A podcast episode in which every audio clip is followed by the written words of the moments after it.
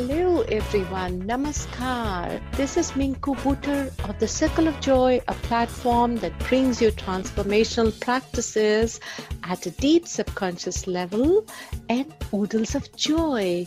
Welcome to the first season of Funky Chunky Anecdotes, in which I will be bringing fresh perspectives on different facets of life. Now, the idea is to relearn, rewire, and reboot together. Hello. This week we have the ninth episode already. The word grufelling, which means to lie close, wrapped up, and in a comfortable looking manner.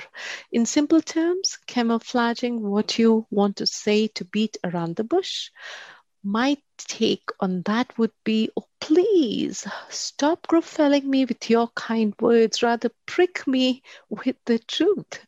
Give it to me baby. I can handle it. Except when someone said to me recently that i use bullshit lingo i went into a brain freeze and shattered my own belief system because hey the mirror i look in only reflects back the word authentic.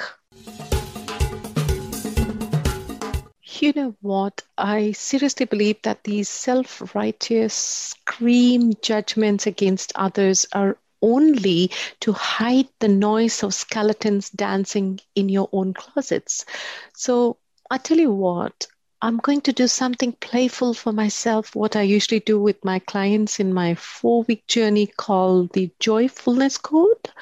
I am going to start ticking the boxes of authenticity, and you can do the same as I go along for yourself. So let's start.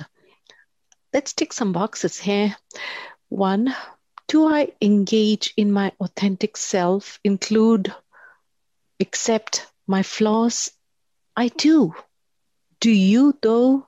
Number two, do I embrace my quirks and the distinct parts of my personality? Tick, yes. Number three, do I preen and act as if I'm overly confident? No, I don't. I support my own self esteem. I ro- stay rooted in humility because anything else will be a key sign of inauthenticity. Number four, am I in touch with my moral compass and personal set of beliefs? Yes, tick. Let me give you an example. If I say that all people should be treated equally and yet show obvious disdain for certain types of people, that trait can't be perceived as authentic. Do you see where I'm going? Number five, do I neglect the things that interest me in favor of pursuing whatever is socially required of me and whoever is believed to be popular. No, I am actually quite mindful of how I spend my time and energy and with whom to stay more productive and motivated. now that we've ticked boxes, because this wasn't about me even though it was about me, it was about you, an idea of yourself. How do you show up in life? Are you gruffling, procrastinating? Are you complacent, delusional, just getting by, or being authentic? I live in curiosity and not in fear. So I just want to know what is life for you? for me, here we go.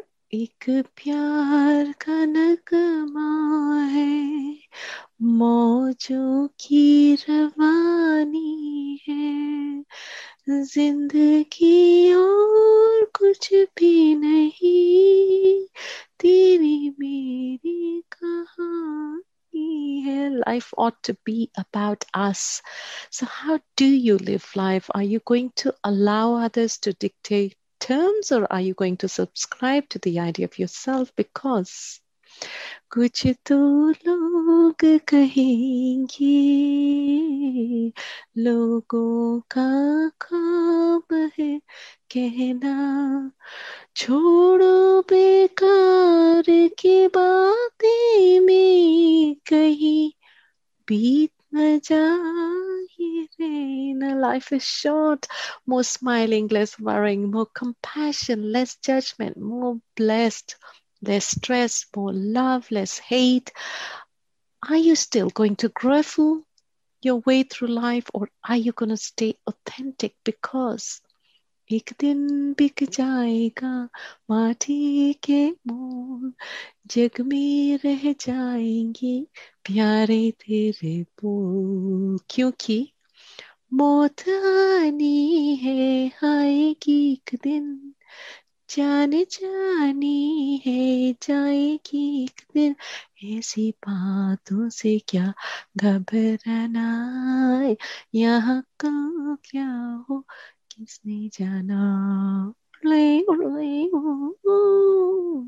On that note, I say this define yourself not by how much you are loved, but just by how much you love others. So don't love to be loved in return. Just love for the sake of loving and mean it. Don't hide behind curtains of sham and fakeness because love should be किसी की मुस्कुराहटों पे हो निसार, किसी का दर्द मिल सके तो ले उधार, किसी के वास्ते हो दिल में तेरे प्यार।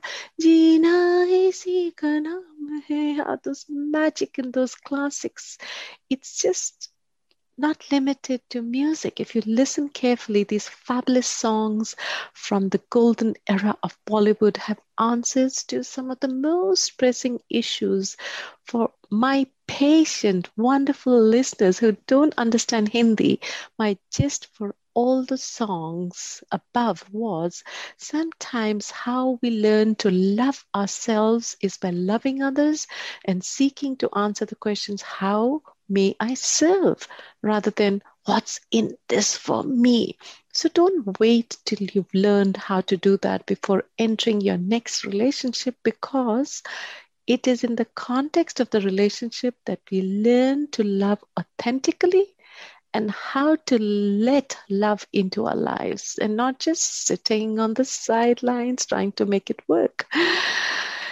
Whoa, do I sound unusually somber and grave. Perhaps that's how I feel. And honestly, I don't even play an active role in my life anymore. Things just happen, and I'm like, hmm, I guess this is what we are doing right now.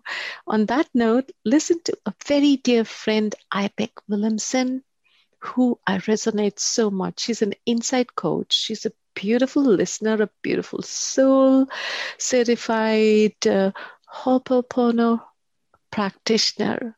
Here she is. After hearing the word feeling for the first time, and before finding out its real meaning, I thought it was a term of endearment between gerbils. Too much of that game balderdash, I suppose. But of course, it wasn't the case. Then I did my research and discovered that it means rolling over or tucking the covers around us like a burrito or getting swaddled like a baby.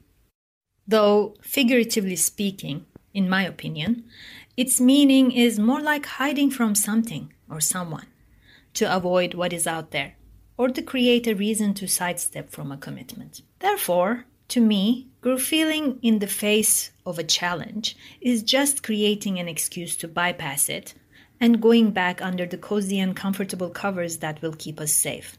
Just like returning to a safe place. Another interpretation of group feeling could be attempting to camouflage our thoughts and not being authentic, like keeping the truth to ourselves while acting superficially to others. And because that could cause communication and relationship issues, not a great path to take for anyone.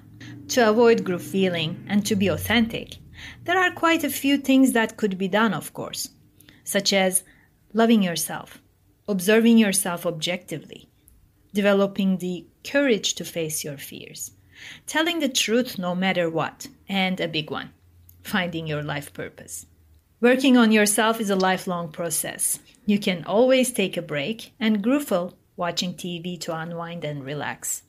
But make sure you don't grooveful your authentic self. Thank you, IPEC, to show how to align with life's priorities, purposes, intentions, and values, and opening up a beautiful space of joy, playfulness, laughter, and shared stories. I really wish for peace and tranquility for the world from my heart. Just before I knock off on this episode, I want to thank all my media partners Indian Express, Business Week, Magazine, Silver Talkies Magazine, Radio Indigo for hosting my interviews, my articles, and podcasts. Obviously, group felling is not part of my DNA.